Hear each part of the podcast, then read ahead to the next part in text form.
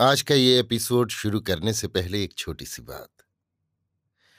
क्या आप भी अपना पॉडकास्ट बनाने की सोच रहे हैं? तो एंकर ट्राई कीजिए। ये पॉडकास्ट बनाने का सबसे आसान तरीका है। नंबर एक, ये फ्री है। नंबर दो, इसमें कई सारे ऐसे टूल्स हैं जो आपको अपने फ़ोन और कंप्यूटर पर रिकॉर्ड और एडिट करने की फैसिलिटी देते हैं। नंबर तीन आप अपने पॉडकास्ट को डिस्ट्रीब्यूट भी कर सकते हैं, जिससे इसे स्पॉटिफाई और दूसरे प्लेटफॉर्म पर सुना जा सके।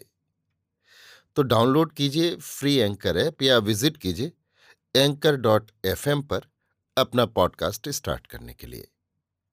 ये तो थी एक छोटी सी जानकारी, और अब शुरू करते हैं एपिसोड का सिलसिला। तो आज के एपिसोड में लीजिए सुनिए फणीश्वर नाथ रेणु के लिखे उपन्यास। मेला आंचल का, भाग 26 मेरी, यानी समीर गोस्वामी की आवाज़ में। बाबू हरगौरी सिंह राज पारबंगा के नए तहसीलदार बहाल हुए। बेतार का खबर, सुमरति दास सबों को कहता है, देखो देखो, कायस्थ के जूठे पत्तल में राजपूत खा रहा है।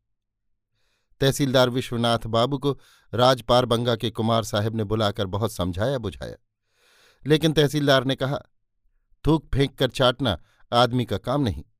तहसीलदारी में अब क्या मज़ा है? अब तो ये सूखी हड्डी है। वास्तव में अब तहसीलदारी में कोई मज़ा नहीं रह गया है। जमाना बदल गया है। तहसीलदार साहब के बाप देवनाथ मल्लिक सिर्फ़ पाँच रुपये माहवारी पर बहाल हुए थे। लेकिन ऊपरी आमदनी? तीन साल बीतते बीतते अस्सी नब्बे बीघे धनहर ज़मीन के मालिक बन गए थे। धनहर यानी धान की खेती वाली। आदमी की ऊपरी आमदनी ही असल आमदनी है। और तहसीलदारी रोब का क्या पूछना? तहसीलदार के खेत में मजदूरी करने वालों को कभी मजदूरी नहीं मिलती थी। राजपार बंगा के राजा तो तिरहुत में रहते थे। उन्हें किसी ने कभी देखा भी नहीं। असल राजा तो बूढ़े देवनाथ मल्लिक ही थे। उस समय कटिहार शहर ठिकाने से बसा भी नहीं था। बूढ़े तहसीलदार साहब अपने सलीम शाही जूतों के तल्ले में ही कांटियाँ पुरैनिया से ठुकवाकर मंगवाते थे और तीन महीने में ही कांटियाँ झड़ जाती थीं। सुनते हैं, वे बोलते बहुत कम थे। कान से कुछ कम सुनते थे और जब बोलते थे तो मारो साले को दस जूता। कमला नदी के बगल में जो गड्ढा है, उसी में जौंक पाल कर रखा था। जिसने तहरीर, तलबाना या नजराना देने में देर की, उसे गड्ढे में चार घंटे तक खड़ा करवा दिया। पाँव के अंगूठे से लेकर जांग तक मोटे मोटे जौंक घुंघरू की तरह लटक जाते थे। वो जमाना तो बूढ़े तहसीलदार के साथ ही चला गया। जब नीलकाठी के साहबों के भी जुल्म से ऊब कर जगह जगह किसानों ने बलवा करना शुरू किया तो जमींदारों ने अपने तहसीलदार और पटवारियों को गुप्त रूप से हिदायत दी।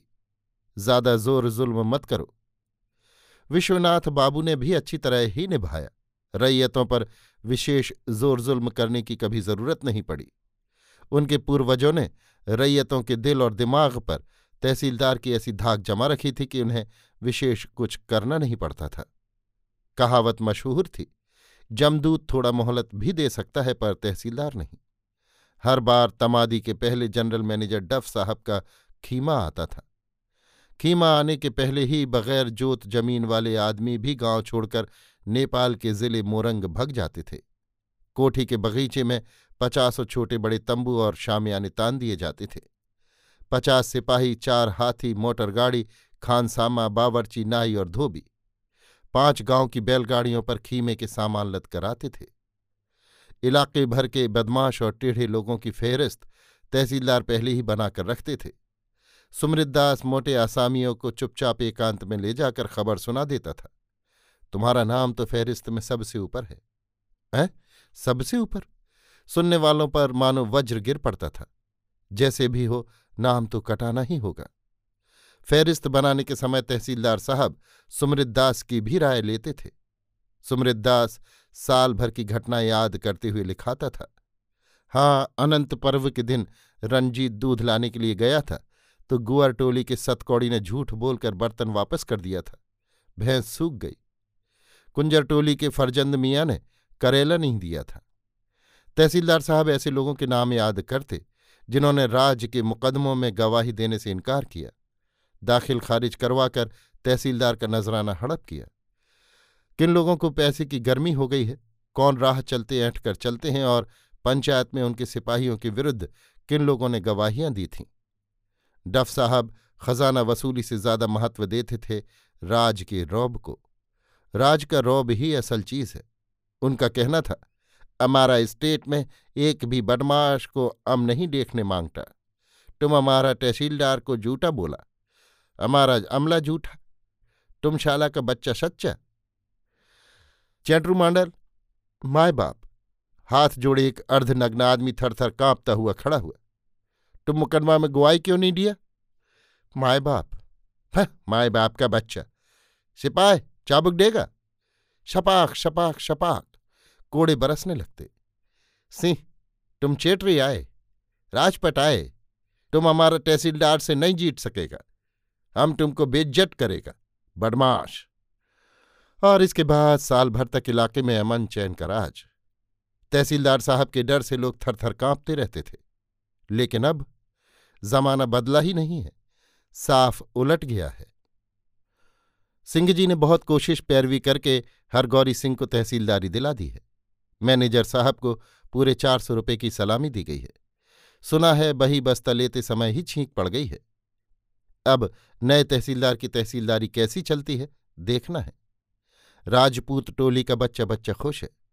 शिव शक्कर सिंह सबों से कहते हैं, हर गौरी एक क्लास और पढ़ लेता तो मनेजरी धरी थी। काली कुर्ती वाले संयोजक जी बौद्धिक क्लास में समझा रहे हैं।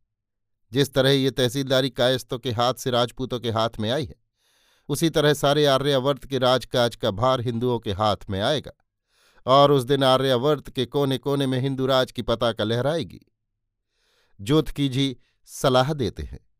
बिना लक्ष्मी की पूजा किए बही बस्ता में हाथ नहीं लगाया जाए। शुक्रवार को शुभ दिन है। कार्यारंभ, यात्रा, गृह निर्माण आदि। बालदेव जी को बार बार अपने सपने की बात याद आती है।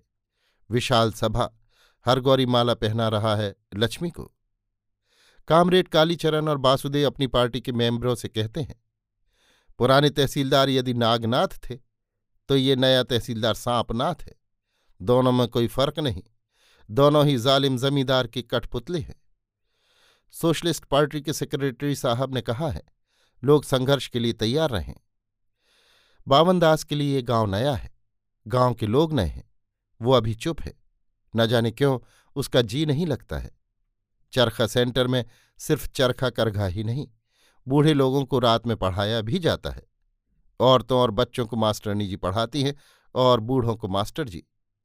बूढ़ा विरंची दास दस दिनों से का खा गा घा पढ़ रहा है, लेकिन का के बदले गा से ही ककहरा शुरू करता है। गा खा, का खा। मास्टर जी हैरान हैं। क्या सचमुच ही बूढ़ा तोता पोस नहीं मानता? अभी आप सुन रहे थे फणीश्वरनाथ रेणु के लिखे उपन्यास, मैला आंचल का, भाग छब्बीस, मेरी यानी समीर गोस्वामी की आवाज़ में।